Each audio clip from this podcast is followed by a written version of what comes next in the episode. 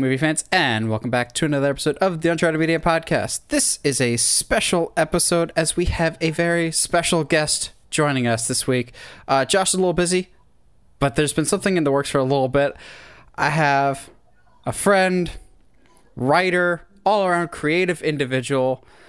My friend Ivan will be joining us on the podcast today. And given that Ivan is a writer, and we will absolutely be promoting his own work later, uh, I was like, let's let's meet halfway here. Let's talk books. Let's talk movies. Let's talk best book to movie adaptations. Now, I don't know how you approach this, Ivan, but at least for me, I approach it in the sense of most loyally following its source material over the quality of the movie. All these movies are good for the most part, but I chose how closely they resemble it. What about what? How did you approach That's- it?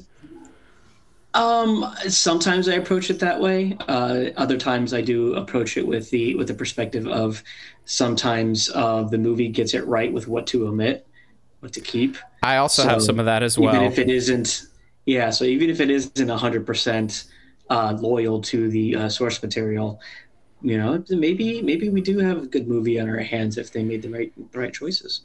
And I have at least one that I'm sure is going to piss some people off that it's on this list, or they'll be like, "That's not the one that you should have put on this list." But I don't care. We anybody that's listened to the podcast for any length of time knows I don't care.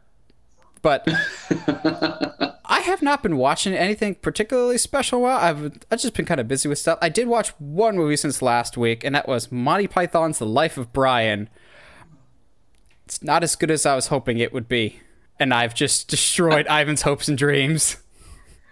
Well, no, I mean, uh, you can kind of call that a, bu- a book adaptation, right?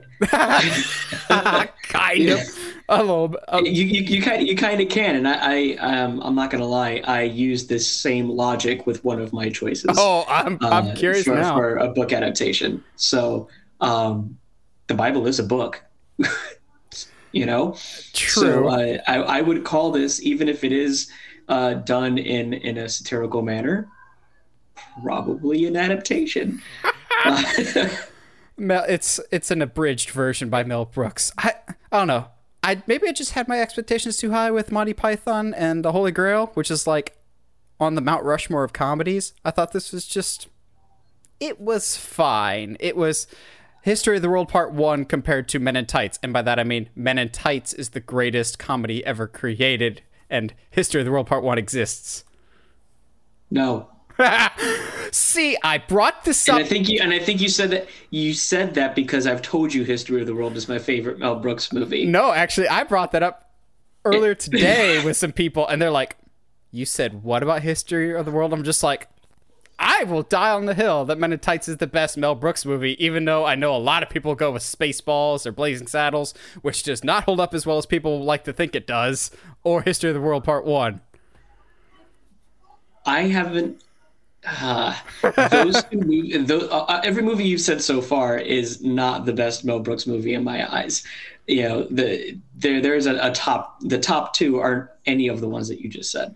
Uh, def, definitely History of the World Part One, but then there's Young Frankenstein, and I think those are two of the best. Young Frankenstein is the one for me that gets better as I get older because I've seen the classic Universal monster movies now to appreciate more of the jokes, and I think that's why I like Men in Tights is because I'm in on the Robin Hood jokes more because I'm a Robin Hood fan, but also as much as I like the Kevin Costner one, I like making fun of that one more. The Kevin Costner one's good, minus Kevin Costner. Um, Yeah, yeah. Mine, mine is the focal point of the entire movie. okay, let's just be honest. Robin Hood does not have the best track record with movies, so I'm content with just a semi competent Robin Hood movie because anybody new listening to the podcast, if you ever want to see me get hot under the collar, bring up Russell Crowe's Robin Hood and you will see basically an uncaged Hulk like creature because I would rather watch Batman and Robin as the only movie I could ever watch ever for the rest of my life than watch Robin Hood one more time. Uh, I don't know, man. Rob, Batman and Robin, um, as as uh, weak as it is in comparison to its counterparts, is still a pretty fun movie. So Fair. Let's let's move Yeah, on from it- Mel Brooks. Have you been watching Yeah, yeah. anything interesting movie or TV wise recently that you you want to bring to the people's attention? I mean, I I have kids, so I don't get a lot of a lot of time to. Um, I, I try to get in what I can, and uh, so so far I have caught up on Stranger Things and uh, and um, Priorities. the hell did I just watch? Uh, I have watched the first episode of season three of The Boys. Mm, that I've not caught up on yet. I'm behind on the boys. Nate, I know. I know. I know. Watch it. Add it to the list. I feel Watch like I've got to watch that. Yeah. What we do in the shadows, Harley Quinn. There's so much stuff I've got to get caught up on. But yes, I know the boys is top of my list. Harley Quinn is a brilliant, a brilliant show. Well, also they're introducing Nightwing next season, so I got to get caught up as quick as humanly possible. Uh, it's the guy that's voicing Nightwing on Harley Quinn is Guillermo from What We Do in the Shadows, so I got to do both of those viewings for my Nightwing homework. Uh, but of those, what what would you say is top tier so far? Uh, Stranger Things has been absolutely beautiful.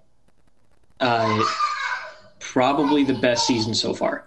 I, th- I think now that we have these uh, these characters that we know and love so well, they've been furthering developing them in, in an incredible way. Especially Max. Max is such a well written character in this season. Not to say that she was weak in the last one, but when we got to when we got to meet her, they they were still kind of going with stories that from the other characters. So they still had a lot on their plate when Max came in. But now that they actually get to have her uh, shine in this season, they're doing it so damn well, and it is such a it's such beautiful storytelling this time uh, this time around. More beautiful than it has been. I never disliked Max, but I think she was the weakest of all the characters in terms of who I cared about, her and Nancy. But I think they have gone a really long way, especially for those that are caught up. That one episode with Max and everyone that knows, it's just like, I don't know if I could ever be the same. And without delving too much into spoilers, because we'll, we'll give people like another week or two before we go into full spoilers, I was convinced that episode four was going to end very differently. Even at the goal line, I was still convinced that it was going to go the other way. I'm just like, oh, you give them a little hope and then you rip it away. I thought, and I was so happy that they didn't. I was like, that is masterful storytelling. But also, um, and I'm sure you can appreciate this as a writer. I loved how the A storyline and the B storyline connected at the end, going, oh, it's not so much that they're just two separate storylines to keep us entertained. It's just one big storyline. That's really well done. That's typically the A storyline is the good stuff, and the B is the leftovers, but not this season. everybody's important in this season, and I think that's so good. That's so great. Nobody, i- nobody is insignificant, and everybody has something to bring to the table. You know, and even even the new characters. You know, Eddie, being as new as he is, Oh, I will die is a great Eddie. addition to. Yeah, is a great addition, and we fell in love with him so quickly, and you know, uh, not not to say fuck everybody else, but fuck everybody else. I mean. Yeah. You watching anything good before we get into some new movie news? Am I watching anything good? Anything else besides I mean- Stranger Things that's noteworthy? I mean, I've been try- I've been uh, uh, keeping up with uh, Obi Wan Kenobi as well. I said good I finished all programming. the season or those. Oh, I'm just it's not as bad as people make it out to be, Am I but touch- it's it's am I it's touching okay. a nerve here? No. No. I'm just I was just being an edge lord. It's really not as bad as people make it out to be. However, it's just fine, I think. I think it's good, but it's fine. It's fine. It's fine. Why did I? Why did I know that you would you would just say it's fine? Because it is just fine. Like, okay. But it's got it's got really good elements in it right Yes, now, and it it's, does. it's doing a it's doing a lot of really good build up, and the fact that we've gotten to see so many characters that we know and love in, in a stage of their life that we have yet to see, I think is great. There are, uh, I mean, there are a few things that are just kind of like, eh, but at the same time, I they they're not as significant of things. I can ignore those things. And the big picture that it's setting up right now, I think, is really what's driving this particular story. and getting to know these characters at a younger part of their lives before we hit a new hope they're doing it really well because they're putting these characters in peril in spite of the fact that we know that some we know the fate of these characters already Or so to put them in a situation where we can still feel the suspense i think is is being done quite well My one criticism so far is they made this big deal about Hayden Christensen is back as Darth Vader. So far on the show, does it really matter? Because no you could put anybody in that suit yeah, you got James Earl Jones back as the voice, which is probably more important. But so far, I was kind of hoping that with Hayden Christensen coming back, we would get more flashbacks. Like, I'm not saying I'm a huge Clone Wars fan, but like, Clone Wars did do a big service in terms of filling out the backstory that really wasn't necessarily there in the prequels in terms of the brotherly relationship between Obi-Wan and Anakin. I was kind of hoping for some of those flashbacks to show the connection, but so far Hayden Christensen is just a dude in a suit that could kind of be played by anybody. So I'm kind of hoping I'm Yeah. wrong about that in the last 3 episodes here, but so far I'm like yeah, Vader's scary, but does it have to be Hayden?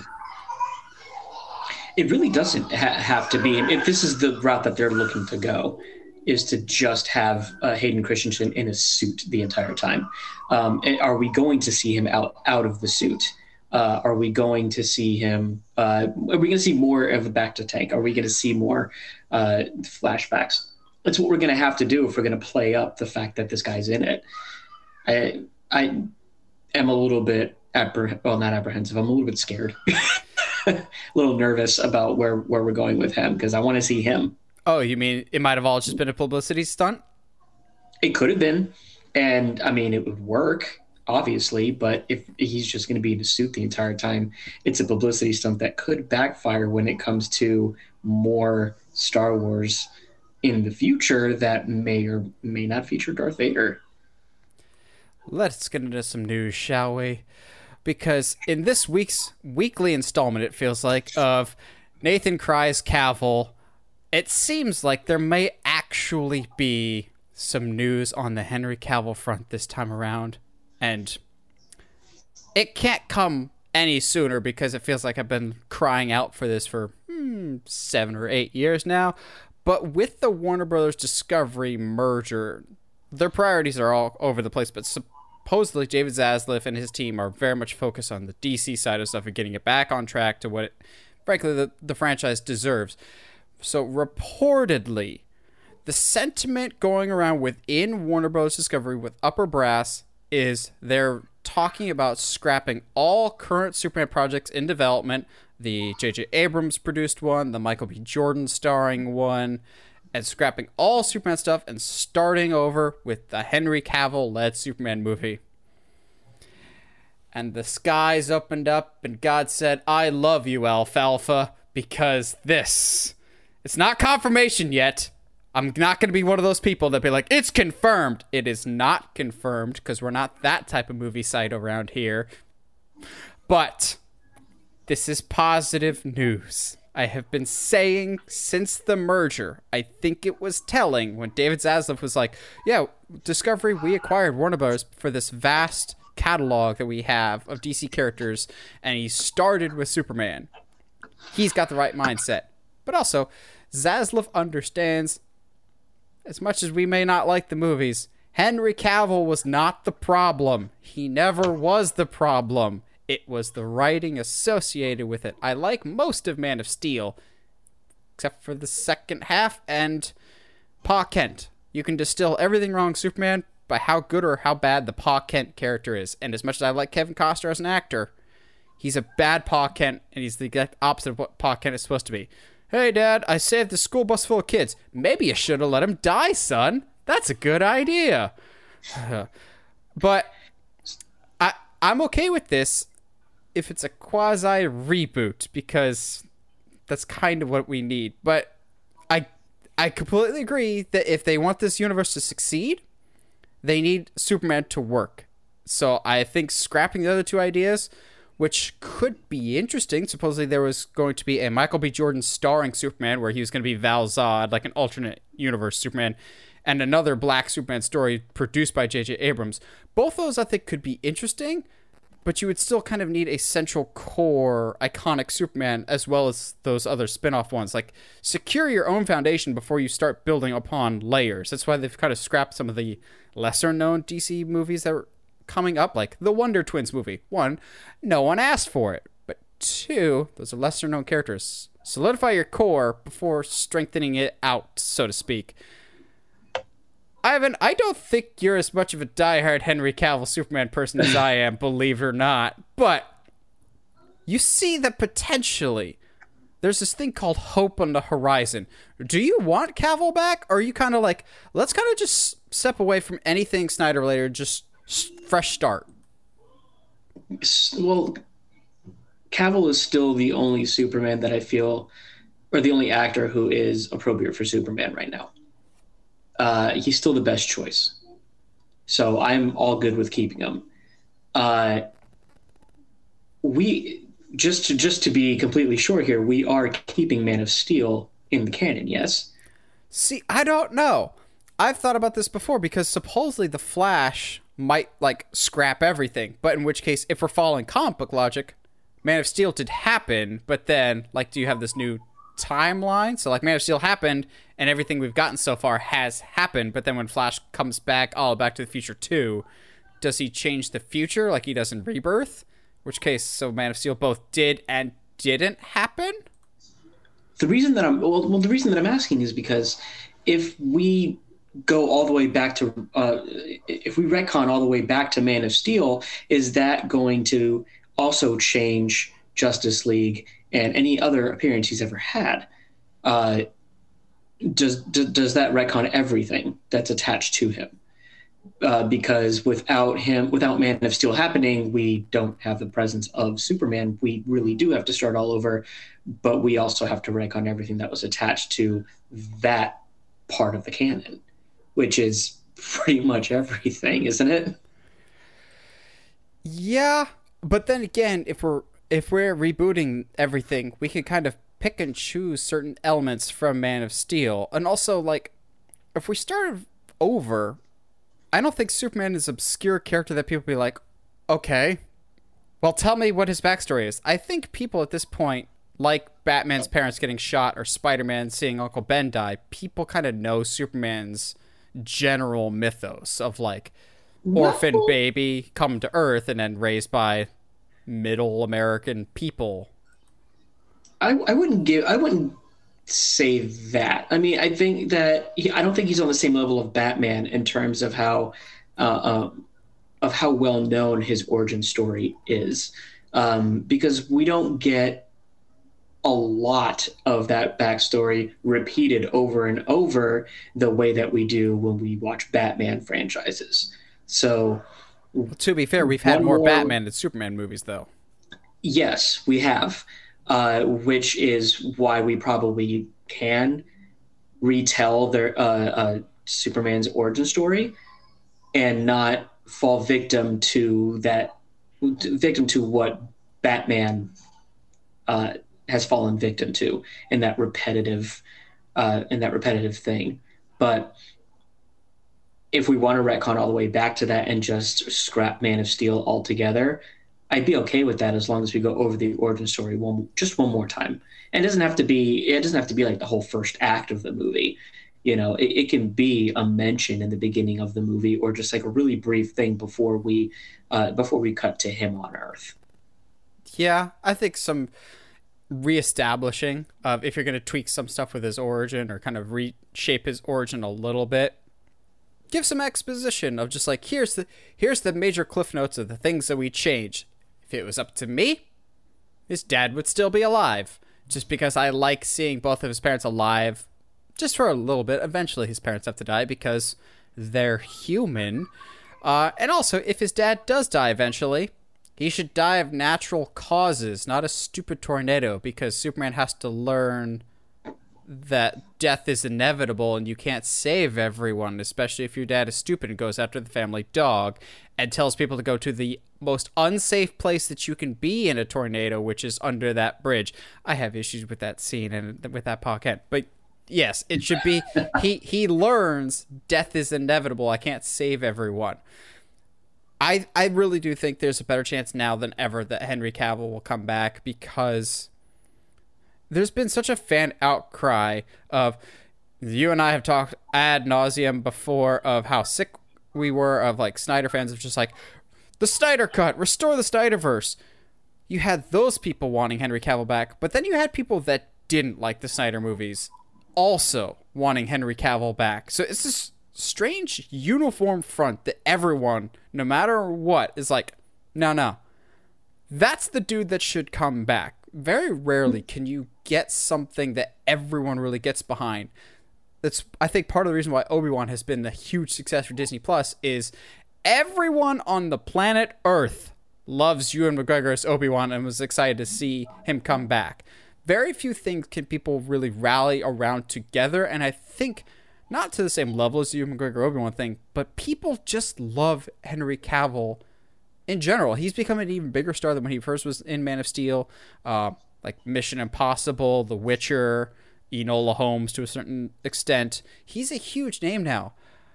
But like you brought up with he's perfect casting, it's so hard to find an actor that embodies the Clark and the Superman. I think it's harder to find a Superman than it is to find a Batman because Superman you have to have this big physicality but also at the same time be able to to a certain extent hide that physicality whether it's hunching or your general posture. And I think Cavill is really good at both. So I I'm very much obviously very much wanting him to come back. It's just a matter of what do we choose to do with him this time. You could potentially have a fresh start with him. Where do you go with this? If you are if Ivan's a writer, since Ivan's a writer, if the better question, if you were a DC writer, which means, you know, I don't know if I trust you. If you were a DC writer and were tasked with a Superman reboot, what's your like general outline? What would you do this time around to differentiate it? Um, I would probably.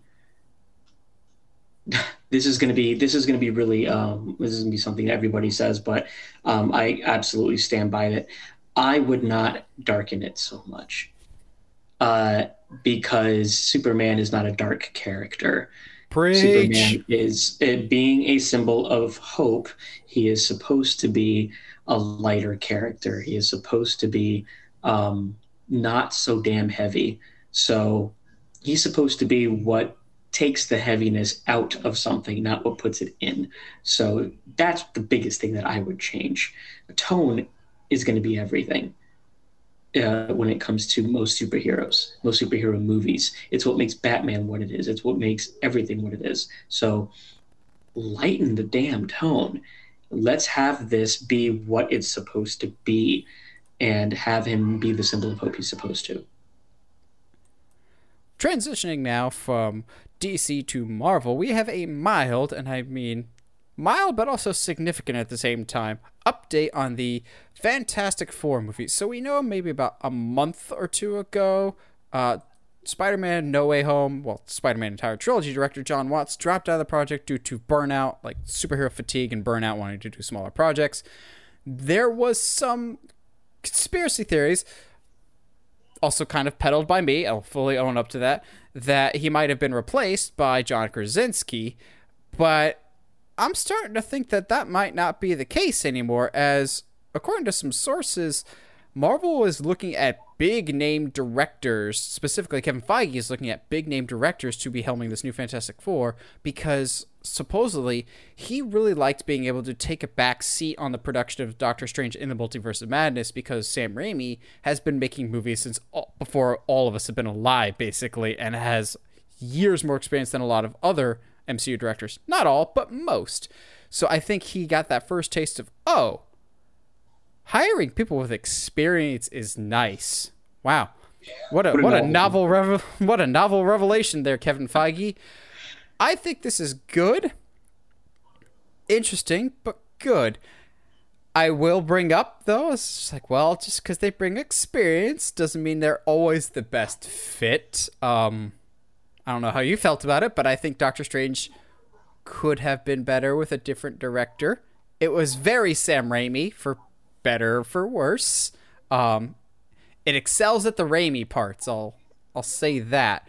Um, I'm wondering if how much of my list still is intact, whether those names are still big names. So before we kind of double back on some of the names that I floated out when we last talked about Fantastic Four, Ivan, when you hear big name directors and Fantastic Four, is there anything that stands out to you the most? Um, well, that's what's that's what's weird because actually I looked up uh, uh, an article that listed some of the directors that may have been uh, that may be considered for this, and I'm still on the fence with a lot of them. Uh, you need somebody who who knows who really knows sci-fi, uh, and I mean like really knows sci-fi, uh, because this is, I mean, it's it it's about scientists, you know, so knowing how the MCU has played out, they very much lean into uh, the specialties of their characters. So they need somebody who is really going to try to be as accurate as possible, I guess, to to the lore and to the science, while also maintaining the integrity of the fantastical uh, aspect of uh, of the Fantastic Four. We also we're also juggling four different characters. We can't uh, we can't really zero in on one or two and have the others take a back seat. So, how who's a director that really is good at ensemble casts uh, and is also good at balancing hard science with the fantasy? I don't know who you came up with. I'm ha- honestly I'm having some trouble coming up with with uh, with people. I do like some of the uh, options that I read, and I can't believe I'm I cannot believe I'm going to say this, but one of them that that that was on the list I kind of agree with for the reasons that I said, and that is Justin Lin. He is available now after quitting Fast X. Big cast, right? A family. So, yeah, a family. I mean, and literally in this aspect. and he's used to working with a thing yeah. in Vin Diesel. There you go. So we have familiarity with that aspect. Um, we have familiarity with the fantastical aspect because Fast and Furious series is just fucking bonkers. Uh, and then we have the science fiction aspect because he was behind Star Trek Beyond. So, I always forget he did the third Star Trek. Right? So he has a science fi- he has science fiction under his belt. He has a lot of the things that Fantastic Four has under his belt, and I think he might be the best option without going straight to the Russo brothers, which is something I really don't want to see because I don't want to see another Avengers toned movie in I, the MCU this far in. I think they're saving the Russos for another Marvel movie that's coming down the pipe, another Avengers style crossover. So some of the names that I feel like I talked about last time we talked about Fantastic Four were um, John Krasinski, but I don't think his name still is in the running because if we're talking about big directors, I think he's more known for acting than he is directing. Um, I'm still hoping that he sticks on in some other capacities for the movie. Just, I don't think he's directing it. Um, I floated out Peyton Reed because his name was originally attached to this project for years. Then he was given Ant Man. Uh, I wasn't going to say Peyton Reed until the season two finale of The Mandalorian, in which case he blew away my expectations. I think he did phenomenal with that. Uh, I think I also suggest Matthew Vaughn. I think could be a fun name, but given his past few Kingsman movies, I have not been the biggest fans of, but the name I will still stick with that they should go with. I don't know if it's a quote unquote big enough name. The Incredibles, Brad Bird. He has done hard sci fi with The Incredibles, with a family, but also an ensemble cast with probably still the best Mission Impossible with Ghost Protocol, which is a team dynamic. I think, and also done, say what you will about the movie, but he's done hard sci fi with Tomorrowland as well. I will still stick with Brad Bird in the Disney family. Think Brad Bird's the front runner, but also if we're going with quote unquote big names, let me throw out one more Jon Favreau. You introduced the MCU with Iron Man. How about another? Okay, we'll give you. We'll, we need this one to succeed. We need the safe hands that are Jon Favreau and maybe they'll do the same thing with Iron Man of we need this to work, give it to Favreau. And honestly, since Iron Man 1, Favreau stock has only risen even higher, minus Iron Man 2, but we all collectively agree not to talk about that one. Um, if it was up to you, of those choices, what stands out, Ivan? I can agree with Favreau um, because of this, uh, because of that safety net, but uh, I would, I would just as well go with Matthew Vaughn. Uh, I mean, he has he has superhero quote unquote superhero experience with Kick Ass. That's so a he superhero. Knows how to write a, he knows how to write a superhero arc, or he knows how to direct a superhero arc. Uh, same thing with Kingsman. He knows how to do action sequences. He knows how to do all of that. Um, X Men First Class was Matthew Vaughn, so he has that hero experience. He's done Marvel properties before. He so and First Class was pretty strong, pretty strong movie. I like I like that I like that yeah. a lot. And it's an ensemble it's an ensemble cast. It's everything. It hits all the points that you would need for a Fantastic Four movie. The good thing about Matthew Vaughn is that what you would have to do, what he would have to do is just lessen the scale. He already knows how to do a really huge scale, you know? And that's which is why I think John Krasinski would be a bad uh, choice for this because given Quiet Place, he's really good at claustrophobia. He's not he, he scale isn't there yet.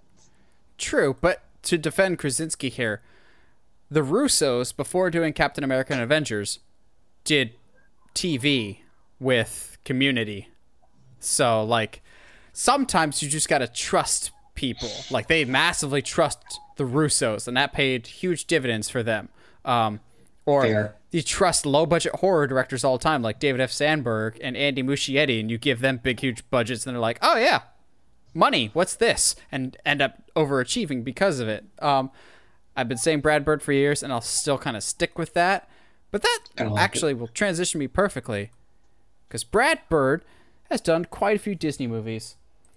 And Disney as a whole lately, at least for me, their movies have been a little bit hit or miss. They feel a little formulaic. So when all of a sudden they just dropped this trailer out of nowhere for a movie called Strange World, I didn't know what to make of it. I had not heard of it. I had not heard any rumblings on it whatsoever. So I watched the trailer. And this is the most excited I have been for a Disney movie in a long time. And then I look up the people making this. I'm going, oh, yeah, that tracks. So Strange World is going to be directed by the same guy that did Big Hero 6 and Moana and wrote Meet the Robinsons. I'm going, yeah, that makes sense with this trailer. But also, maybe it's just me. I love that old school cheesy adventure like style of the narration with the text, but also starting it in the 4x3 aspect ratio with the mono audio and then expanding it out to be surround and a uh, widescreen format. I'm going, genius move. My only criticism with this trailer is we don't get any story details. But given that this comes out in November, I believe, I'm okay with not getting specific story details other than it's voiced by Jake Gyllenhaal, which I mean, you could he- pick that voice out a mile away. Uh, it's voiced by Jake Gyllenhaal, and it sounds like a Lost in Space type of adventure. Which, if that's the case, totally down for. It. The vivid colors look outstanding. The creativity, like when the little cliff starts walking away, looked outstanding. I think just it looks so visually and tonally different than a lot of other things we've seen lately. Um, it could just be me that's getting super excited for this, but Ivan, as someone that's I'm sure had to sit through a lot of kids movies recently, does this one look like it's going to stand out to you? Kind of look about the same as everything else you've seen. I cannot wait to watch this. I, I really can't wait to do that. It, it, it because of the the what's who's involved. Um, like my kids love Meet the Robinsons, and so do I. I think it's one of the most It's underrated. so underrated. Disney It's movies. it's Heather's favorite Uh, Disney movie. it, it's fan, it's so fantastic. Um, uh, which, by the way, based based on on book. a book. Yep. But uh, I almost put it on Uh, this, but I didn't know how accurate it was to the book. So no, neither, neither, do I. It's something that I've been meaning to get around to reading. But uh, uh, but Strange World, the the what I get from it is a lot of Journey to the Center of the Earth, or uh, or like you know, like I said, pretty much every adventure movie from or serials from from the 1940s and all that. Uh, it opens up as a, as a reel, but uh, at least the the trailer does, which I think is a fantastic uh, thing that we just don't have right now. Uh, at least not very strong. We don't have a very strong serial like Indiana Jones type of thing. I think Strange World is going to bring us back to that. Uh, it, it, even though we don't have too much of a story right now, the, it's visually stunning. We can tell that it's going to be visually stunning. And I cannot wait for that. And even if the story isn't all that great, you know what? It looks nice. Sometimes that's all you need. yeah, that's Michael Bay's whole mantra. Um, Yeah. but I, I have faith that this will be good because, like I said, Big Hero 6, I'm still mad at Frozen for Big Hero 6 for taking literally all the attention away of like, people are like, Big Hero 6 is great. Oh, but Frozen is more marketable. Let's talk about that. Even though Big Hero 6, okay. Because I know I can't talk about this with Josh, but I can talk about this with Ivan, I am still pissed that we do not have Big Hero 6 more at Epcot because Big Hero 6 literally teaches kids that education is cool. Science and higher learning is cool. Our main protagonist literally goes to college and learns and defeats the villain with his brain. That is meant for Epcot. But no, thank God we have Ratatouille there instead. Big Hero 6 I, is so underrated, and I'm still pissed we never got a sequel, even though we got an amazing spin off show on Disney Plus. Um, we're getting another one with Baymax. Uh, but then on the flip side, I slept on Moana for so long, like I just didn't see it. And then I finally saw him going, okay, someone should have just told me that it was the Big Hero 6 guy. I would have saw a whole lot sooner, because Moana also is so good. Another one of those just visually gorgeous movies of I'm still convinced that there are some scenes in Moana that they didn't animate and it's just a camera looking at water that they animated little people on top of because the water just looks that good. So I think narratively this is also going to be really really strong. And I love the poster for this. It's got that old school adventure vibe. If you want my money, either give me a Frog and Toad movie or give me an adventure movie. Just an old school swashbuckling adventure I will always go see. Whether it's Indiana Jones, Brendan Fraser's The Mummy. For better or for worse, I'll I'll watch Uncharted. It's a movie that exists. Uh, National Treasure. I love swashbuckling adventure, and no, it has nothing to do with the fact that knowing obscure things will someday financially pay off. But you look at this poster, it's not just the whole swashbuckling thing that we are getting back. It is a an era of Disney that we don't that we have left behind. It's it, it this is so reminiscent of uh, the Adventureland posters or the, the the land posters that we have uh, in Magic Kingdom. You know, it has that. It, ha- it, it has the vibes of uh, treasure, like when we used to have Treasure Island or uh, Twenty Thousand Leagues Under the Sea, and all of those. You know, that era of Disney is screams that, and I am excited to get back to it. Also, there's slight details that you can notice. There's fold marks on this poster, like it's been folded Oh. like a treasure map.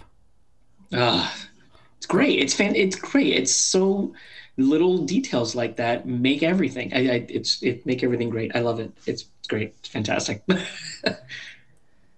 Now, for our last news topic of the day, I'm very curious to hear Ivan's thoughts on this one. So, filming of Scream 6 supposedly has started this week. Like, supposedly Monday, they started filming Scream 6. Well, they're going to be missing one person in particular, as at uh, Monsterpalooza, I believe was the event, a fan asked Nev Campbell, Sidney Prescott, uh, will you be in Scream 6, or whatever they're calling this because of the reboot? And she said no. Uh, and more or less kind of said that the it sounded both like she was not happy with the role or the money that she was being offered. Either like the her role in the movie or the monetary compensation was not worth the 25 year legacy that she has with the character. I am of two minds of this. I get wanting to move in a new direction with your new cast. But on the flip side, she has been in every single Scream movie thus far. I get that you'll be like, well, there's some Halloween movies without Jamie Lee Curtis, and some darn good ones nonetheless, like Halloween 3 and Halloween 4. We've kind of come to expect Sidney Prescott to be involved with Scream in some capacity. Like, besides Laurie, I think she is my favorite horror movie protagonist of all time. I know you'll probably say Ripley, um, which is also a strong contender, but like she's just not an idiot. I've always liked her character, and I think she'll be sorely missed because I don't know how you feel about it, but I like but don't love the new characters in Scream. I think they're okay, but I don't know if they're strong enough to carry the movie by themselves particularly the main girl in the new Scream, I thought was incredibly weak. I thought her sister that got attacked at the beginning was a much more compelling and interesting character. I I think I'm really gonna miss her. And I think I'll also miss her just because you need a little bit of that comfort level. I'm also worried that the reason she didn't come back for this, and this is me just totally spitballing out here, I think they were going to bring her back to be the opening Drew Barrymore kill for this. And when she said no, that's when they said, okay, bring back Hayden Panettiere and we'll kill her off instead. I'm worried that that's what's happening here. And that's why she said no. Ivan, are you worried about this or do you think it's okay for the franchise to move on? I am also of two perspectives. Um, first perspective, she has no closure yet Sidney Prescott does not have closure yet. So to have her not be in in Scream Six, even if it is just as an introductory character, uh, I hope they can make it make sense. Um, but they need to pay her what she deserves for being the uh, the final girl of this entire franchise over six movies. Um, the I looked up so I looked up some numbers. So the franchise has grossed seven hundred and forty four million dollars. Eh. Not too shabby for a horror franchise. Yes. It's, okay. It's, it's decent. Yeah. And that's over the course of 25 years. But, and Scream 6 had grossed 140 million of that. Five. This is six that they're filming now. I mean five. I mean five. Excuse me. Scream Five has grossed 140 million dollars worldwide of that 744. Not too shabby. During a time that COVID was just uh, uh, was was was just transitioning to us going back to the theaters. Yes. So given given all of that, don't you think it would be prudent to give Nev Campbell whatever she asks for? To bring her back as the anchor point for the next movie to bring audiences back to the next movie, even if you are going to kill her off. Give her what she asked for. She deserves it. She has carried this entire franchise over the course of five movies. Give it to her. The other perspective is maybe, just maybe, we do need to start moving the franchise if we're going to go past six movies in a new direction perhaps uh, Kirby, uh, Hayden, Hayden Panettiere's character Kirby, is going to be the new Sidney. I would That's like that a lot more. You know, I do like Kirby's character quite a bit, and but we need we need a passing of the torch because these two characters have met in the past, so they need to meet for that passing of the torch. Otherwise, in my eyes, it will not have the same impact or maybe it won't make sense at all.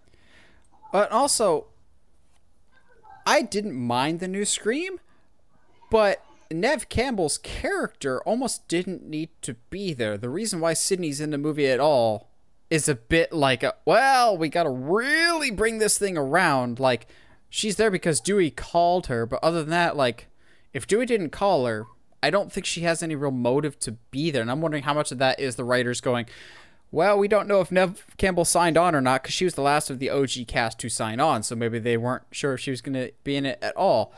Contrasting this to Halloween, like we've already done, say what you will about 2018's Halloween or Halloween Kills, those movies know how to treat Jamie Lee Curtis's Laurie. Like those very specifically like pay respect to the character. They say what you will about her becoming Sarah Connor, more or less from Terminator, but like that character, they treat it with reverence and respect. She's key to the storyline while also introducing new elements. Scream or Scream Five, whatever Five Cream, whatever we want to call it. It's Five not, Cream. Have you never heard Five Cream? Yeah, Five Cream is the I, I don't know why I haven't heard that yet. Five Cream. Yeah, but I love it. It's I love that. I'm probably going to call it that from now on. Yeah, Five Cream. But Five Cream doesn't know what it wants to do with Sidney. Like, at least Gale and Dewey kind of have a storyline. Also, for the love of everything in the universe, can we please make Gale the Ghostface killer this time around? Because there's been a few movies now that she should have been Ghostface and hasn't been. And I'm saying this as someone that's really just not the biggest Gale fan. I am so waiting for that. I mean, she she needs to be. She does have enough of a story to become uh, Ghostface. She has enough. Uh, what's what's the word I'm looking for? It's not angst or anger, but she has enough pent up in her Yeah. to to to to She fall should, off of that cliff. she should have know, been it as soon as four. Four, it seemed like they were setting it up for when when she and when she and Dewey split and the and the tension between them uh, started to become tighter and tighter they should have somewhere around there have her transition into into the ghostface role i think that would have worked out really well Yeah, I I don't know. I'm just very cautious about this Scream. I know a lot of people really like this new one. I thought it was okay, but I'm also coming at it from the perspective of I like but don't love all the Scream movies. I think they're they're fine. They're movies that I will always at least eventually check out if I don't see them in theaters or like rush out to go see them. Like I'm always going to be more partial to Halloween or Friday the 13th. I think I don't know if the new Scream left enough of an impression that I need to rush out to see the sequels. Like I kind of I'll need to hear word of mouth of like is the cast better this time around or more importantly is the new one going to be as unique and different as you claim that this last one was supposed to be because for all your we're reinventing Scream for a new generation you kind of just copied the playbook from the first one. You just Force Awakens it, which I mean makes for a serviceable movie, but if you've seen the first Scream, you can kind of predict who the bad guys are pretty quickly. yes but remember scream is a very self-aware meta sort of satirical of itself type of movie. So to have done that could be by design. True. you know it could poke its poke at itself by doing a force awakens type of thing and then and copy and paste a plot. It is absolutely on brand for that franchise. So i liked it. I, th- I thought it worked Well, I was about to say as per usual, but not as per usual because we've got a slightly different sponsor for us this week before we get into our main discussion, and that is our friend Ivan has written written a book, more specifically a novella if you want to be that person, but The Town Beyond the Trees. How do I describe this without going too much detail? I'll say this because I know he won't be offended by it. It's Stephen King light. It's very Stephen King esque. Of there's specific characters that I told him about after I read it that he's just like, that's exactly what I was going for. It is a strong recommendation from me, not just because I know Ivan, but it is the fastest I've gone through a book in a very long time. But also, it is a fascinating, I'll say, entry portal to a larger world that's currently under construction. So, I don't want to give too much away, but it's basically a couple in the woods and shenanigans happens, so to speak. Ivan, am I summarizing it as best as I can without giving too much away there? Yeah, I, th- I think you. I think you. Uh, you pretty much hit the nail on the head. Scary shenanigans, but shenanigans. Well, obviously. Uh, no, yeah. we're not here for romantic uh, failure to launch know. shenanigans.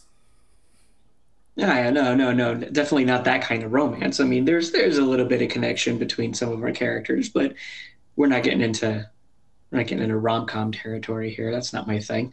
But uh, but yeah, um, couple go a couple goes out for uh, for a road trip. Uh, takes a takes a turn down and down an exit for necessary purposes and uh, meets a meet, meets a some some people and things on the way that make their trip a little uh, harder than it needs to be per se.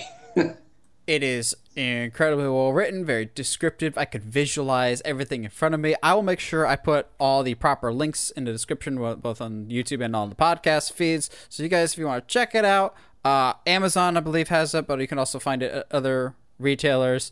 Um, I cannot recommend this enough. And like I teased, and Ivan has some other stuff in the development, but it is a proper launching point for greater things to come. It works as its own story, but it's clearly the salad before the steak arrives. And that's not to diminish the story at all. It's still a complete cohesive narrative in its own right that left me very intrigued for the future. So, if that sounds like something up your alley, check the link in the description or just search The Town Beyond the Trees and you'll find it there. Thanks for supporting the show and supporting our friends here on the Uncharted Media Podcast. Now, let's talk about books to movies, shall we? As it feels like before everything got turned from comic books to to movies, we got books to movies because it felt like we got a lot of them. We still kind of do to this day, just maybe not with the proliferation that we used to. It felt like based on the best-selling book, whether it's Hunger Games or whatever else. Like it, it felt like we got a lot. Now we've gone, oh, comic book movie sell. Let's do that instead. Um, so I tried to do it of movies that most closely follow the book. So some that are good adaptations, like good movies, we'll come back to that if I need to, because I'm sure Ivan has some of those. Like, I did not put Shawshank Redemption, primarily because I've not read Rita Hayworth and The Shawshank Redemption to know how accurate it is. Uh, I know Morgan Freeman is a little bit different in the book. Um, but Ivan, let's kick us off. What is one that you always go to of this? This is a good adaptation from source material to movie. Fight Club. Okay. And Fight Club is uh, obviously a well written book. Chuck Palahniuk is a fantastic writer. Uh, but the adaptation going from that to film, I think, kept loyal to the book in almost every beat. I, I thought I thought it was very very well very very well done, um, and was a very good visual description of uh, of that story. Um, the characters were accurate. The uh, the narration uh, was pretty much exactly what I felt when I was reading the book. So I really, really uh, enjoyed that experience, and I think that I, yeah, I just think that it, it, was it was as accurate as it, as it can be uh, for the time frame that you have for a uh, for for an adaptation of a novel. So uh, that one is definitely one that I would recommend to anybody if they want a good, uh, a really good adaptation. I will start with because we have a horror guest here, it's only fitting that I start with a horror movie. And by that I mean a really, really old one. I'm talking about the old one, not the new version of The Invisible Man, originally based off the H.G. Wells book. Ivan just like, he had to do that at some point because anybody that's talked to me for more than 10 minutes knows The Invisible Man is the single most underrated and the best of the Universal monsters. And also, like, are all of them except for the Wolfman based off literary stories, so to speak? Uh, the Mummy is not. The Mummy has some form of Mummy- mythology, though. The Mummy is pretty much a copy paste of Dracula. Yeah, it kind of is, except Mummy's boring. You know, uh, it's it, the pacing is different, but it is pretty much the same story. Yeah. Uh, but yeah, Dracula, Frankenstein, Invisible Man, those are all based on books. Uh, ah, what, what, what Phantom of the Creature, Opera. Creature from the Black Lagoon. Phantom of the Opera. Creature from Black Lagoon wasn't though. Well, to be fair, Creature from Black Lagoon was the last of the Universal monsters, and I almost kind of put in a next generation, like they're the he's the grandkid, so to speak. Of he's he's the Oh, last of that line because the the original generation was the 30s, and if I'm remember Yeah. correctly, wasn't Creature like the 50s? So he was he's the tail end when we get significantly later. he gets more of the science side of it. But just as Creature from the Black Lagoon is science, Invisible Man is science. I'm the king of segues. Um, I I love that. re- I saw the movie first before reading the book. Uh, I love that when I read the book, though, I can still visualize the movie of the character walking in on a snowy day to this hotel, um, this inn, so to speak. Uh, I just love the original Invisible Man. Not gonna lie, I was a little disappointed with the new one. It's not a bad movie. It's a bad Invisible Man movie if we're either going off the book and the original movie as its own thing. Call it something besides Invisible Man. Hollow Man, maybe, because there's been no other movie called Hollow Man whatsoever. We don't. There's there hasn't been one of those at all. Uh, just call it something else No, no. um, with Kevin Bacon. Uh, I love The Invisible Man. I think it's a pretty decent adaptation. And honestly, for a while there, we had this oddly specific, let's adapt H.G. Wells books, and we have not gotten a lot of that since. Was the last one the 2005 War of the Worlds? Or have we got something more recent than that? Yeah, but uh, I mean, I'm glad that that movies from H.G. Wells have, uh, properties have been made, but we don't get a lot of those now. Uh, We're getting a lot of I think we Lovecraft need- lately, think we though. need to- Yeah, uh, people somehow have uh, rediscovered Lovecraft out of nowhere. uh, I mean, I'm not mad at it. Definitely not mad at it. Uh, but I think that I, I well, I, I, I'm wondering what we're going to be seeing in the future in terms of Lovecraftian stories. we need more Edgar Uh, Rice Burroughs. Yeah. and I don't know. I just think I, I have a feeling people are going to latch onto the Cthulhu mythology because that's the most um, recognizable of his of his uh, of his works. Um, I just hope that we're never going to get a remake of Reanimator. As long as that gets left alone, I think we'll be fine. I thought isn't somebody working on a new TV show or something to that extent? Uh, why do I feel like I heard something reanimator related, but I could be mixing it up with something that I'm sure might be on your list later, so I won't bring it up. But some other horror franchise I- that you love. Really hope Reanimator's not getting remade. I could watch Don't reanimate Reanimator. Reanimator. I could re I could watch Reanimator on uh with the screen not even on just so I could hear Jeffrey Combs' beautiful voice because that voice is like it's haunting and creepy but soothing at the same time. I I just love it. All right, what's do you have any horror ones and why is The Shining on your list? I'm, I'm just kidding. If you have The Um, Shining, if you have The Shining, we have issues. The Shining is not on my list. Good. Um, I actually only have uh, one Stephen King work on my list, or two actually, two, um, which was uh, It and Pet Sematary. Which Um, Pet, Sematary? is the original Okay. Pet Sematary. uh, no, because like, how the hell are you going to take Gage out of the friggin' movie, out of the friggin' story, like I- just like see- like the remake did? I didn't even bother with the remake. I was just like, I'm good. you know I'm the, good. the, the remake kind of like combined characters into this kid that they i don't even want to get into it but uh uh the, uh, it's the original the the the, the original pet sematary uh remake. That is his best and scariest book. And the movie i think did a pretty good job at capturing the best moments of it. Uh so uh, that would definitely be uh, that's definitely on my list. Um, it is on my list because I think it took the right moments out of the book. huh, I wonder so, which parts you're talking about. Let's not talk uh, about well, them today, but anybody that knows the books knows the parts that Stephen King yeah. should never have written in the first place. Yeah, yeah, yeah. You can't defend those, Stephen. But, uh, no. So, I mean, I think it took the, the right moments from that book. And that book is really kind of like 300 pages too long anyway. So I think it, it fixed the movies, fixed the pacing of the book. And I think that's why it's a really good adaptation. Uh, Hellbound Heart is on my list.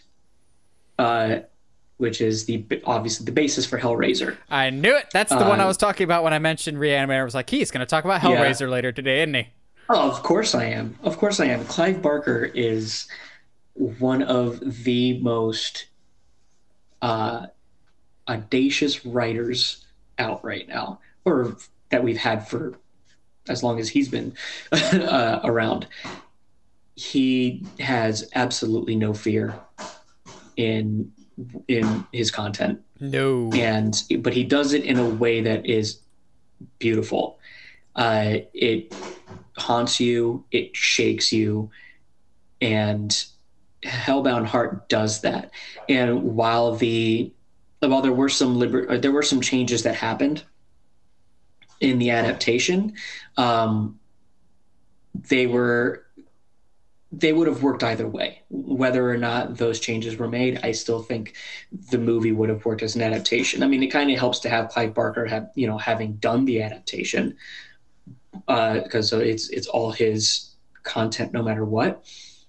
But I do like that the fact that we're getting a re a reboot or remake now of Hellraiser and going back to Pinhead being a more feminine character like Pinhead is in the book I think that's going to be really, really great. I'm very, very excited for what we're for the future of that franchise and how and how that's going to be portrayed. So, this technically isn't a horror movie, but for people of a certain generation, it absolutely is. And by that I mean Robert Zemeckis, The Polar Express. Polar Express. Polar Express has not aged as well as y'all 90s babies like to think it has. Um, that's the stuff of nightmares. However, I will give Robert Zemeckis props of this movie feels and reads like the book come to life. Like I'm I would not be surprised if they just took the book as storyboards for the movie because it looks almost identical to the book. It plays out perfectly while fleshing out some things it's a good adaptation of the book. Granted, it's a capsule of its time, and oh god, it's terrifying. Because also after uh, Polar Express, didn't Robert Zemeckis do that terrifying Jim Carrey Christmas Carol movie using more or less the same technology? Pretty much, yeah. And it mm. was just it was just as jarring. yeah, we don't need Jim Carrey's terrifying face in poorly rendered 3D graphics. Like Polar Express will never be my favorite Christmas movie, but it it does follow its source material quite well, for better for worse, and maintains that visual style pretty well. Now, with it, you mentioned cutting down, trimming the fat, so to speak, with it of like making it a more manageable size. I think this is one of those that like really trims the fat as much as fans of this material are like, no, no, this should have been a TV show that should have been 20 hours long each season so we get everything in detail. And by that I mean Harry Potter.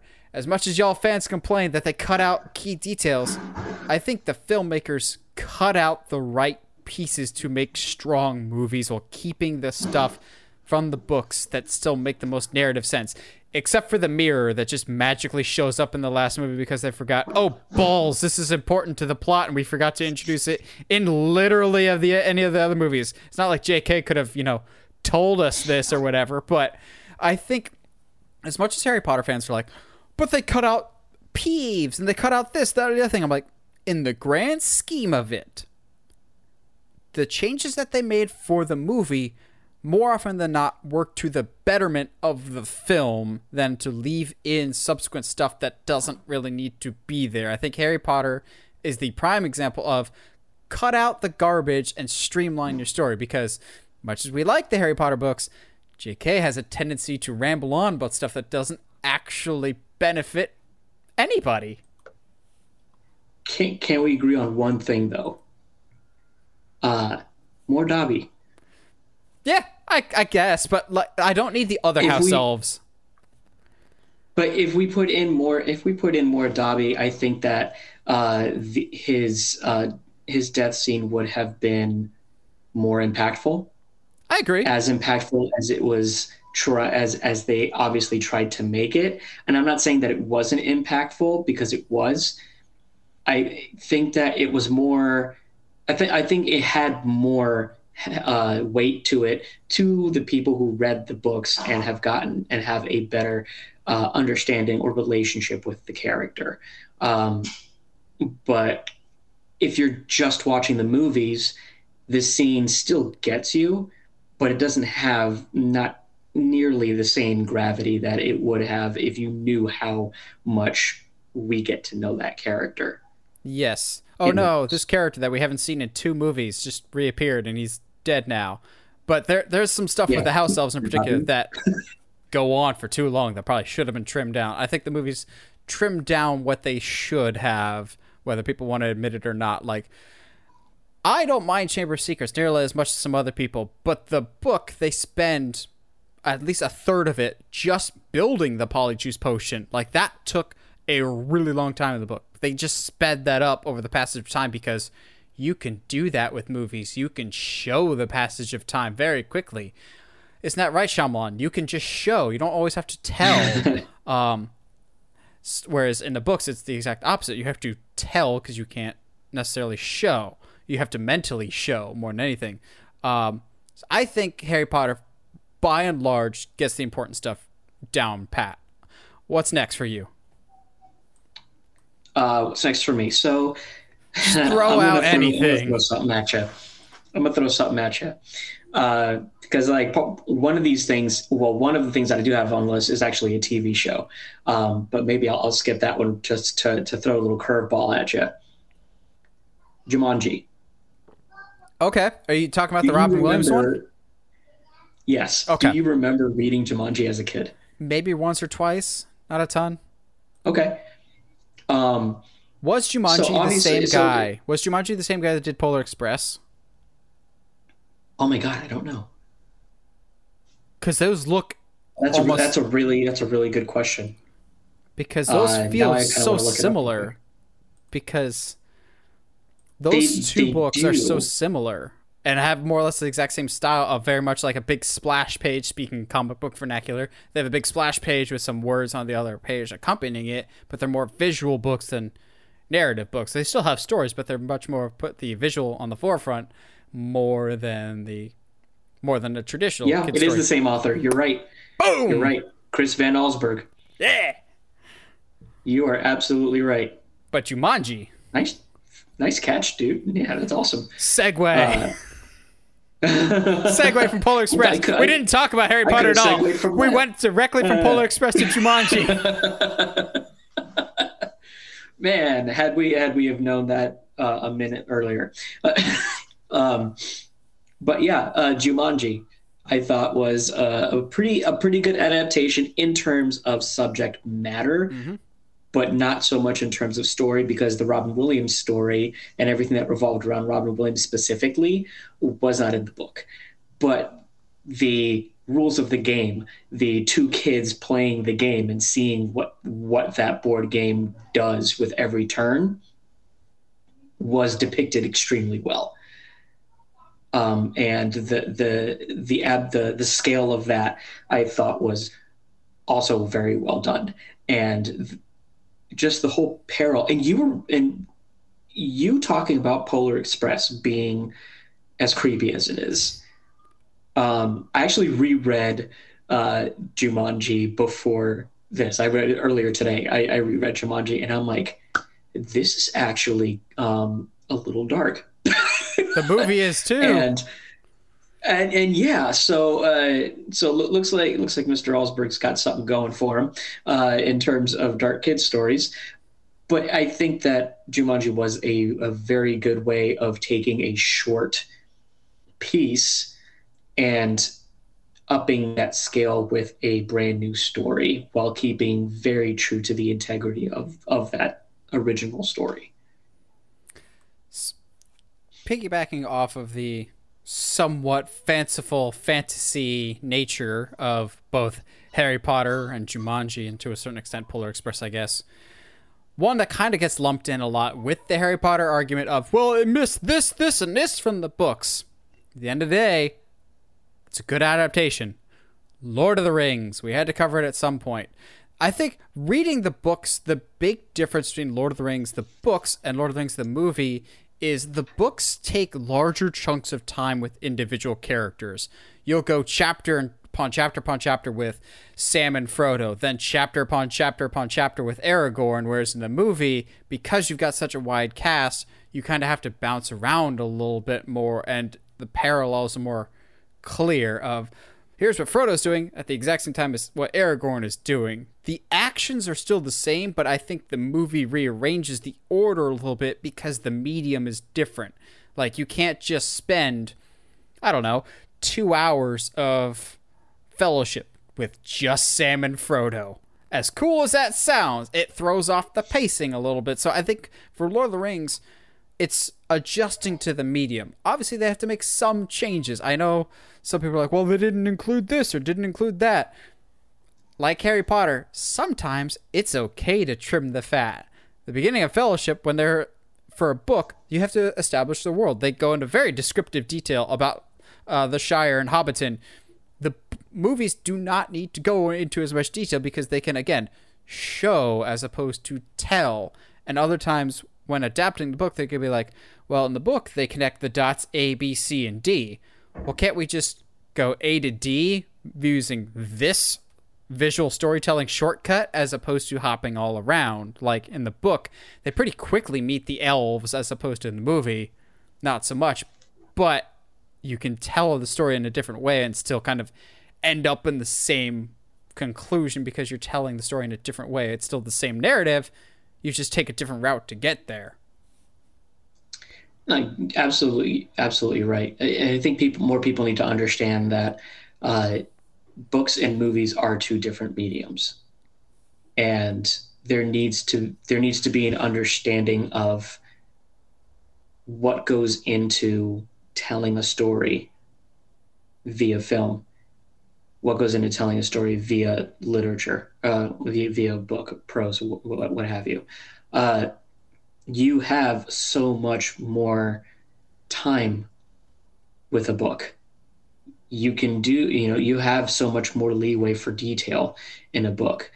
Uh, you can put down a book and come back to it later whenever you want.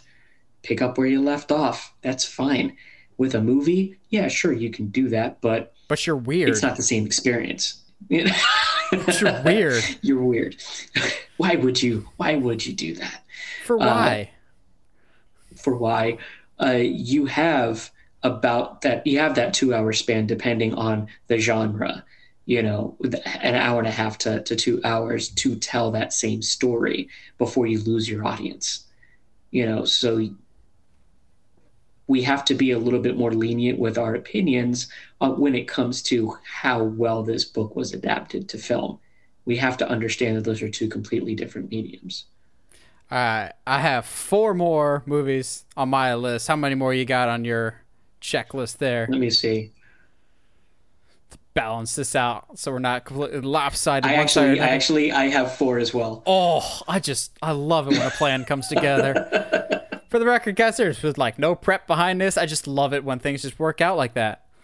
Uh, so I did Lord of the Rings. What you got next? So let me see. Should I do? I'm going to do the TV show next because the other ones I think are going to be uh, a little bit unique. so Nosferatu. Oh. Yes. Okay. I thoroughly enjoyed that show. Uh, it- you know, up until the end when they cut it short, but that's that's a whole other thing I can gripe about. In terms of it being an adaptation, what it adapted from the book, I think, was so good. Uh, we got to uh, we got to meet all the characters that that we needed to meet. We got the pacing was just right. Uh, uh, the wraith is just beautiful. Uh, Zachary Quinto, holy shit. uh, I think everybody understood what they were doing here.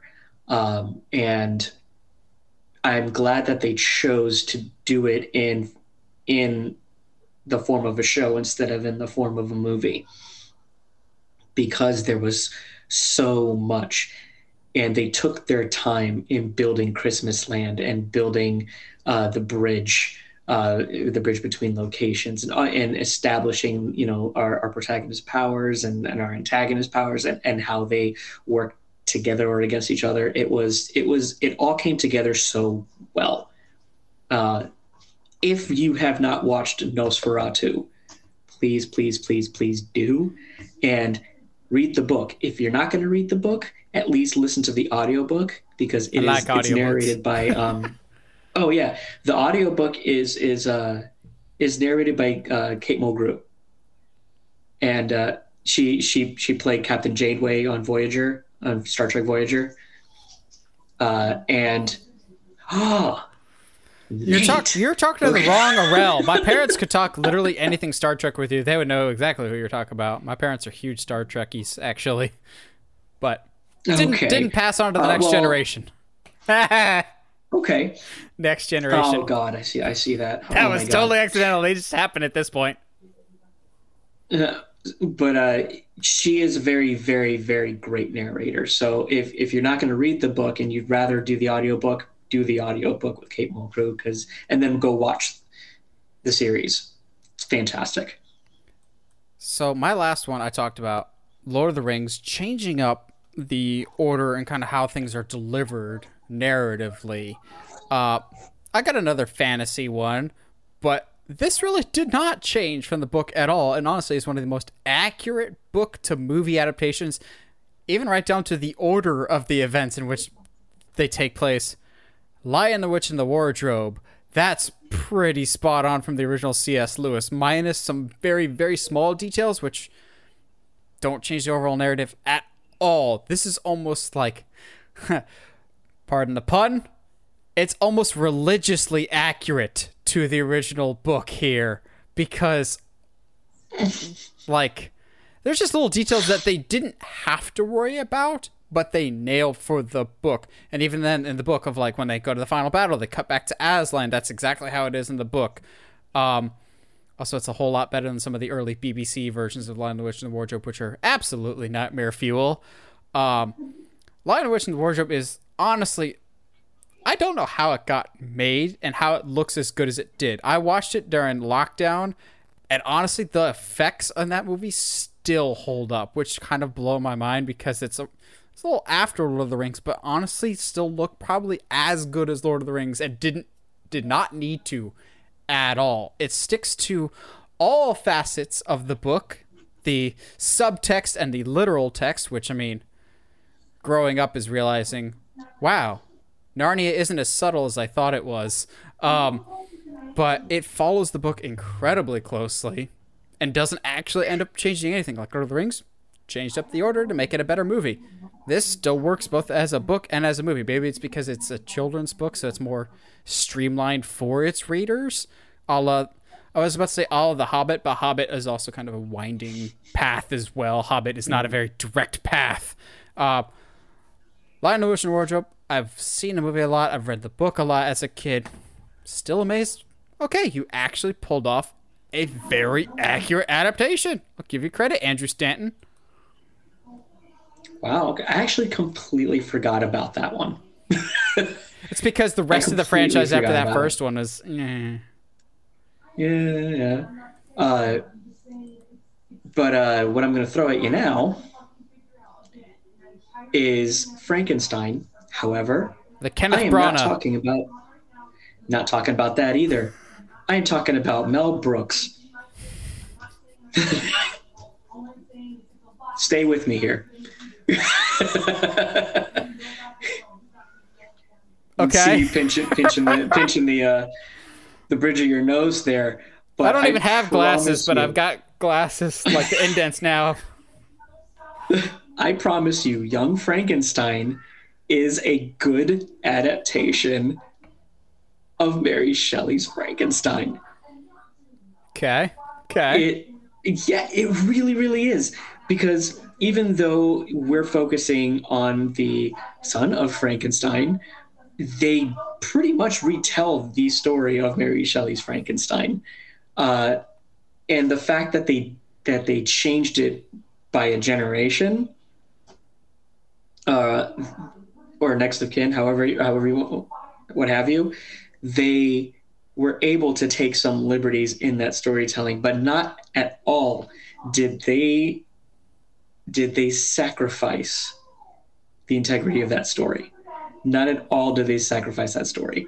And I think it was so brilliantly done and was able to allow you to have fun with it while still telling that story. Mel Brooks is just it was a masterclass in in satire while still being a just a, a good movie. And in your in your case, the best Mel Brooks movie, right? Uh, yeah, Bringing it full circle. Bringing it full circle. I told you I was going to come back to something like that. And here is the moment I've been waiting for. The moment that I get to piss here we off literally everybody listening to this when I talk about a specific chocolate maker. I knew you were. I was waiting for this. Tim Burton's Charlie and the Chocolate Factory is one of the most accurate book to movie adaptations ever created, minus the one big, huge detail that is Johnny Depp's Willy Wonka. I don't know what he's going for there. Obviously, you've got the obvious Michael Jackson joke there, but take out Wonka and swap out the Gene Wilder version, and this is almost a pitch perfect Charlie and the Chocolate Factory book. I think the problem that people run into is they compared it so much to the Gene Wilder one, which I love that movie, but compared to the book, it is not very accurate of why is Charlie's dad completely dead and or gone. Whereas in the book and in the Tim Burton version he's alive and well and works at a toothpaste factory screwing caps on the top of the toothpaste. Like that's a tiny detail that I applauded when I finally watched it. Or they include the legend of Prince Pondicherry, of the great ruler of a foreign country that commissions Willy Wonka to make a castle and house entirely made of chocolate. And Wonka warned him, "You better eat all the chocolate before it melts. I will not melt. I will not eat my chocolate. I will live in my castle, and in his house melts down." That's in the original book, and also in the Tim Burton version. But most importantly, people get it mixed up. They think Willy Wonka, they think Gene Wilder's version. Aesthetically and tonally, the book is a lot closer to Tim Burton's style in terms of the book is balls to the wall weird. And if you look at some of the original designs in the book, they're very Tim Burton esque, a very angular, thin faced people with spirals, vivid colors, and vivid imagination. Roald Dahl was a very creative person. The style of Charlie and the Chocolate Factory fits so much better with Tim Burton's style. Granted, Johnny Depp overshadows everything else. But uh, Violet Bo- uh, Veruca Salt getting kicked into the furnace with chipmunks. That's what happens in the book. Not she's a bad egg. They follow the book to the T almost. And I was amazed at how much clearly Tim Burton must have loved this book as a child and was a lifelong fan wanting to bring this to life because the amount of detail, the small little details, like it's always bothered me in the original Willy Wonka and the Chocolate Factory. Charlie finds a golden ticket in a Wonka bar. No! he finds the golden ticket in a scrumdiddlyumptious bar, which is different.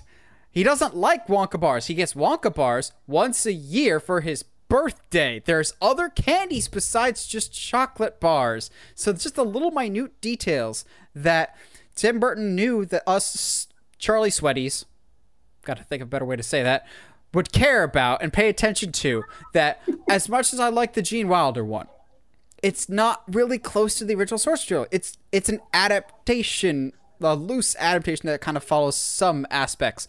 My only gripe with the Tim Burton one is one, Johnny Depp, and two, the tunnel scene is not in the book, but I would have loved to have seen what Tim Burton would have done with that tunnel scene because oh, that's that's something messed up that, That I may terrifying. Or, I may or may not have that whole scene memorized because it's just that good. I've seen the original movie that many times, but Charlie and Chalk Factory is a lot more accurate than anyone wants to acknowledge because they're too busy complaining about how bad Depp was.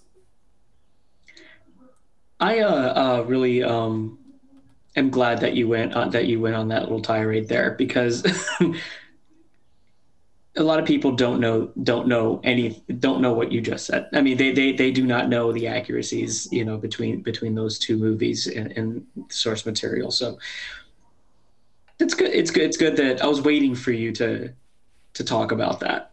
Also, I need to get on my, my pedestal for a moment. None of the kids die. Stop saying Willy Wonka invited the kids to his candy factory to die and kill them. We blatantly see, thankfully, unlike the Gene Wilder version, in the Tim Burton version, we see the kids leave the chocolate factory. It is about moral lessons, not child killing. I love it. I love it so much. It's almost like this book is a fairy tale with a moral, I've- but who who cares? I've listened to you go on this rant before, and I and, and I loved it then, and I love it now. Much appreciated. so, So uh, I have two more. You've got one or two. more. Alrighty. You got Uh, one more? So I got two more. okay, cool, cool, cool. Yeah. Uh, one of them is more of a uh, collection of books, and uh, that that were that are uh, that each of them have been made into a movie. It's the works of of an author, uh, and it goes on the same principle as Jumanji, where they are short, um, but they have been uh, they have been adapted to have a larger story uh, that does not uh, that does not mess with the central message of the story from the books. That is pretty much any adaptation of a Dr. Seuss book. Huh. Can you tell them? Don't don't bring Uh, up the Jim Carrey one. I, I I might, I might, but I will hear you out I'm because I brought but up I'm gonna do you one better. Charlie. But no, I'm going to do you one better. That if you, you're grimacing right now, but Cat in the Hat. No, I'm I talking Mike Myers. so that movie Yeah. has become a meme, but I don't I can absolutely see where you're coming from on this. Yeah, because it, it hits every point of the book, but then goes into a lot more depth with their parents, which we don't see what the parents do in the book. We we don't really get much, if anything, about the parents in the book, but we do in the movie. And what it does, seeing all of that gives us a little bit more stakes when it comes to not messing up this house or getting it clean before before their mother gets home, that kind of thing. And uh, and so, I really think that the additions that they've made and the changes that they've made go really well. And they do this with everyone. They do it with the Lorax. They do it with uh, uh, with Cat Hat. They do it with um, Horton Hears a Who. You know, all of them don't mess with the central message, but they take time to give the characters more depth. I really, really admire that. So you talked about a children's book with Dr. Seuss. I'll go with the only kids book, well, besides Polar Express, but I don't think that's written for adults either. Uh, the only kids book on my list, I think, besides Charlie and the Chocolate Factory, I'm forgetting my own list apparently, um, with a book that I've read over and over and over again as a kid, that I'm still convinced is one of the best book to movie adaptations of all time. Holes by Louis Sachar. I loved this book as a kid, and I love the movie. Uh, the movie just follows the book so closely. The only thing that they changed is something that they actually had logical reason to change. In the book, Stanley Yelnats is a heavy set kid that, being out in the sun and exercising all day, he really, really thins out over the course of the movie. They said they didn't want to do that because they didn't want a uh, thinner actor bulking up and then going back down to weight. They were like, that's probably not safe for a child to do in a very small window of time. Going, holy crap, that actually sounds logical and responsible. That that's that's new for you, Disney. Um, but besides that, Holes is honestly super accurate to the book, down to the smallest detail. Uh, the character interactions with Zigzag, X Ray. Someday, I'm determined I'm going to do this video. Uh, that Holes is basically just Shawshank for kids because they are exactly the same movie of a falsely imprisoned person that escapes from the prison, but in doing so exposes the corruption within that prison after a friend of theirs uh, also is on the outside that they bring in a new person. They teach somebody in the prison to, to read. Everyone's got nicknames in the prison. Um, but holes follows the book so well. And at that point in time as a kid I hadn't seen a lot of adaptations that were that close. Probably the closest thing was Harry Potter, and at that point in time, I'm like, but they. I was that person that I complained about earlier, going, they didn't have this, that, or the other thing. They're supposed to run into Peeves, and that's why they found Fluffy and everything else. But Holes, I couldn't do that with. I was like, oh, they genuinely followed the book. They cut down on some of the stuff because them digging holes gets a little repetitive and monotonous, which in the book that makes sense because it's supposed to feel like that when you're digging holes. It's to build character. No, it's to find a treasure. Uh, but in the movie, again, show, not tell. You can show the passage of time a lot easier doing that. Uh, and also, introduce the world of Shia LaBeouf, which is both a good and a bad thing because he's like an uncaged animal. If you can control him, he's loyal and great and everything else. But if he's not, he will give you rabies. okay. And I was waiting for you to get to that one too because I know how much you love holes. That and it's on the uh, graphic. That and it's on the graphic, and I was like, oh wow, we're kind of kind of deep into this. We're not we're not even at the at the graphic for this yet. Okay, cool. but you uh, and I both have one more, don't we? Yes, we do. Yes, we do. Um, and I am gonna go with because I actually have more listed, but I there's only one that I actually want to uh, to bring up, and that is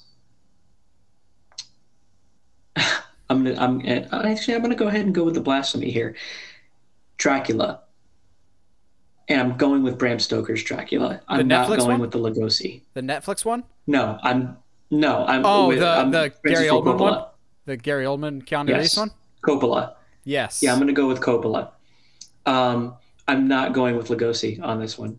Uh, while the uh, while the story was there with Lugosi, um, when it comes to the pacing, when it comes to the character uh, development, um, and when it when it comes to the method of using uh, letters or journal entries, Coppola nailed that because Bram Stoker that's what Bram Stoker used in his in his book. There were entries there were letters. That's that's what that's what told the story. And it did Coppola did such a great job at making a book that was admittedly not the easiest book to read uh, be an easy story to consume uh, and I think he really nailed it with everything, just everything. Uh, the terror was there, the love story was there. You felt so much for these characters that weren't Keanu Reeves. Um, and yeah. I'm sorry. We we love Keanu, just, but I, we, we all, don't we talk Keanu, about that one. We don't talk about that one. Don't love Jonathan too much. But, it, but however, it was the first of many roles of him named John. Yes, yes, it was. I don't know why he picked this is, one though. Yeah, well, I think he could have done better. I mean, he was at he was at a point in his career where maybe he just probably just wasn't there yet. You know, um, I, I, have a feeling that if he were to do it now, he probably would have nailed it. Uh, but I think that Winona Ryder did a great job. I think obviously Oldman did a fantastic job uh, at portraying Dracula as a monster that you feel for. Uh, Lugosi played a good Dracula, but he was more menacing, and you focused on that horror and that menace more than you did the heart of that character. And I think that Gary Oldman's version of the character was a lot more balanced uh, in the in in all of those elements, and he you can see the human side in him that was really overtaking the monster side in him. It was always at the forefront. Yes, he was a monster. Yes, he he he was a vampire, but first and foremost, he was human because of his ability to love a person over so much time. In a and I really sense, that was like the depth. Yeah. In a sense, not quite the direct comparison, but you can almost kind of equate Bela versus Gary Oldman to Bill Skarsgård versus Tim Curry's It. Mentioned It earlier in terms of one emphasizes the scare, whereas the other emphasizes the more well-roundedness of the character. Skarsgård is mm-hmm. terrifying. Tim Curry is terrifying and funny and enjoys what he does. Like I if I'm a child, I can more easily be lured into the trap that is Pennywise with Tim Curry's than Skarsgård. Skarsgård, I'm running the opposite way. He does not seem welcoming. There's not a trap to be sprung there. And I think it's kind of the same thing with Lugosi and versus Oldman. Do you prefer the horror or do you want the more interesting, well-rounded depiction? Um, I prefer, as for a movie, I will always prefer the original Bela Lugosi Dracula. But if we're going with accuracy to the original material, then absolutely it's got to be Coppola's version, and also just it's the only one that can rival Bela Lugosi's for lavish production because whole the set design for that is unparalleled. I respect that. I can absolutely respect that. Um, in terms of uh, uh, your opinion on Pennywise, however, I think that the, they're both really, really, really good depictions of Pennywise. I just oh, I didn't say one was better than the other. I just say they focus on yeah. I, I, I, don't think it's the well-roundedness of the character that's really the big the big um, uh, the big difference. I think it's the hunting style mm. that is that the big difference. Like Pennywise is hunting. He, he is a creature that is hunting these children, and whereas Tim Curry uh, is luring them in somewhat by being funny because hey they're kids they love clowns whatever. Yes there's the fear in there as well but because that fear is um, is more so with Skarsgård we get that idea that or that fact that fear is like a seasoning to this creature you know they don't i mean yes he does lure a little bit like what he did like when he takes georgie but for the rest of his victims it really is like we're going full balls to the wall horror because i need you to be scared for me to devour you. No no games none of that crap. You know we're going straight into making you taste as good as possible because that's how i like to eat you so I, I, I I think it's more about the not so much well-roundedness of the character, but what style of hunting do you prefer? you know? Yeah. So my last one, I say it for last because I do think it's the best adaptation, but I think some people might get hung up on the technicality of it because technically it's based off of a true event, but the movie itself is more based off of the book than the real event. And by that, I'm talking about Moneyball, starring Brad Pitt. So the movie is written by Aaron Sorkin. Oh, bless the Lord for Aaron Sorkin, the best scriptwriter out there. But the original book was written by Michael Lewis. So the book is basically about the 2002 Oakland A's and how the cheapest and poorest team in baseball went to the playoffs despite losing three of their all stars, basically drafting people no one had ever heard of, but also introducing statistics to baseball. The movie follows the book so closely. Now, whether or not the book follows the actual events is not what I'm discussing. It follows the book. And so I'm sure Michael Lewis, the original author, had his own subjective view of the situation, and the movie adheres to that subjective view more than anything else. The only thing that they really changed from the book to the movie is in the movie, Brad Pitt's uh, Billy Beane becomes the central character, as in the as in the book. Moneyball itself is the main character. Like the Oakland A's as an organization is the main character. Billy Beane is the is the lead of that, but he's not necessarily the central protagonist. Whereas in the movie, he is because that's just how film logic works. You need to have a protagonist. Um, and also in the book, they put more emphasis on Bill James, who is a behind the scenes guy who actually not associated with Oakland A's whatsoever, but was the actual guy that came up with stats and information that was later used by the A's. He gets like two sentences in passing in the movie. They kind of gloss over him. But by and large, when I first watched the movie, I had just finished reading the book, so I was amazed that honestly, Aaron Sorkin almost just ripped the book and put it on screen in terms of they use dialogue directly from the book. Um, there's one line that I'm always just like, oh yeah, that was definitely in the book because I remember laughing a good long bit for that of their talk about analyzing players and like this guy's a guy that's so confident when he walks in a room his dick's already been there for five minutes. I'm going, hey, that was in the book because that was funny. I remember laughing at that. But like they describe one player as the Greek god of walks. Greek god of walks is in that movie several times over. Um, the dialogue is absolutely spot on. The character interactions, just down to the littlest detail of like Billy Beane doesn't watch the games because it's the only thing he doesn't have control over. So he works out then instead because he puts all this time and prep into the games that he doesn't bother watching the games because he you can't do anything with that. That's their um, character interactions. Another thing that they changed was the name of his second in command, but primarily because the real life version of that guy was like, "That's not an accurate depiction of me." Maybe look at yourself in the mirror, and maybe he's a little more accurate than you would like to admit. Um, I love Moneyball, and I did all all my research on my list that I was looking at over the past few days to kind of get this list prepped.